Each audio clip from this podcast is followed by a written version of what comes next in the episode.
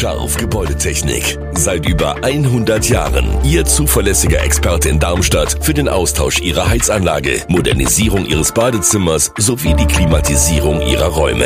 Erwarten Sie mehr von uns, als Sie es gewohnt sind. Scharf Gebäudetechnik.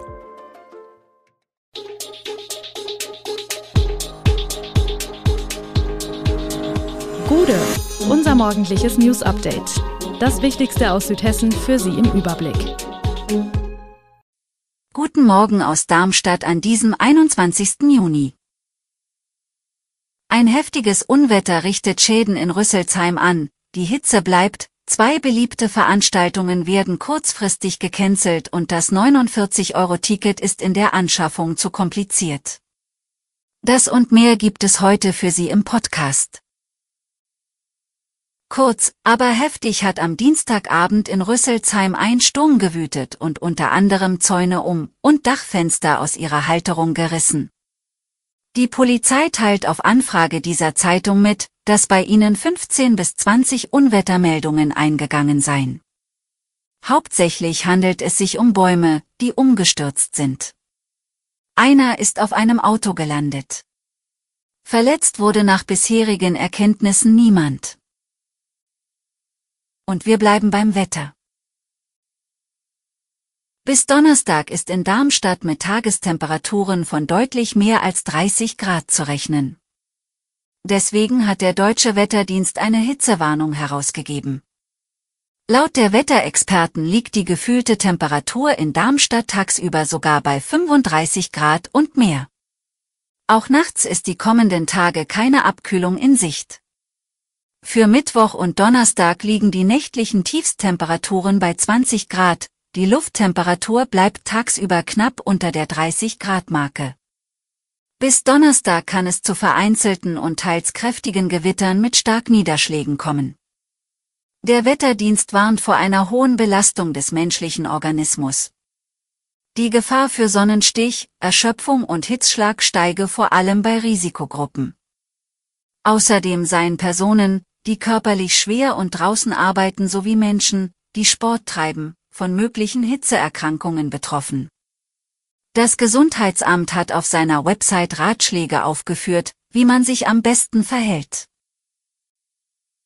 Experten warnen vor einer wiederholten Dürre wie in den Jahren 2018 und 2019. Während die Situation in Hessen und Rheinland-Pfalz derzeit noch nicht kritisch ist, ist sie in Nordhessen, Ostdeutschland und Niedersachsen bereits ähnlich alarmierend wie in den Jahren zuvor. In Sachsen-Anhalt gibt es bereits massive Einschränkungen bei der privaten Wassernutzung.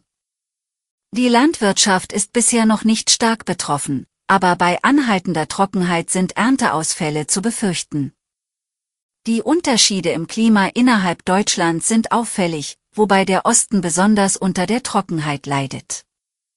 Klimaforscher führen diese Veränderungen auf den Jetstream und stabile Wetterlagen zurück.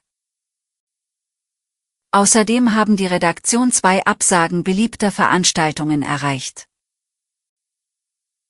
Der Landrat des Kreises Groß-Gerau, Thomas Will, FSPD, erklärt, dass das Open-Air-Festival im Dornberger Schloss, Volk im Schloss, kurzfristig abgesagt werden muss. Laut der Mitteilung sehe sich der Kreis gezwungen, sämtliche Veranstaltungen, die nicht komplett durch Sponsoren finanziert sind, bis zur Genehmigung eines aktuellen Haushalts abzusagen.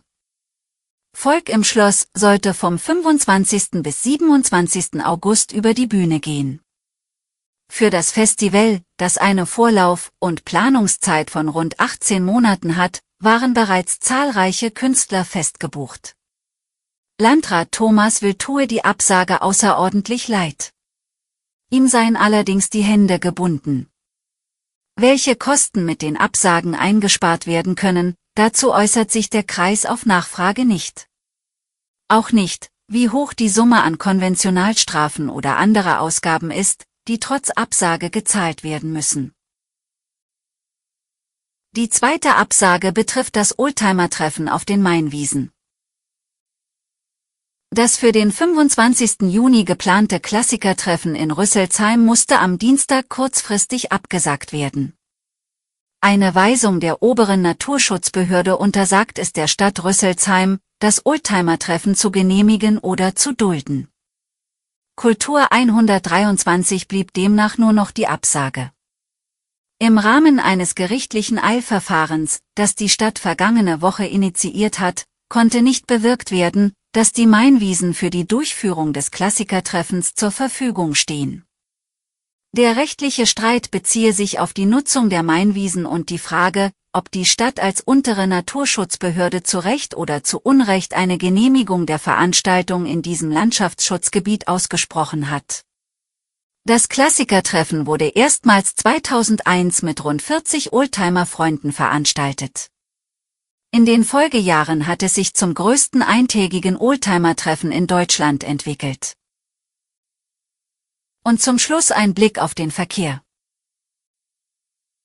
Knapp zwei Monate nach Start des Deutschlandtickets tun sich nach Einschätzung eines Fahrgastverbandes viele Kunden mit dem Erwerb des Fahrkartenangebots schwer. Das war beim 9-Euro-Ticket besser. Man konnte das einfach am Fahrkartenautomaten als Papierversion kaufen, sagte Andreas Schröder vom Verband Pro Bahn der deutschen Presseagentur. Dass das Ticket nur online, über Reisezentren oder mit Hilfe des Apo-Services zu erwerben sei, stelle viele vor Herausforderungen und sei zu kompliziert, was viele Interessenten vom Kauf abhalte. Besonders ältere Menschen wünschten sich eine unbürokratischere Alternative. Auch, dass es das Ticket nur im Abo zu kaufen gibt, sei ein negativer Faktor.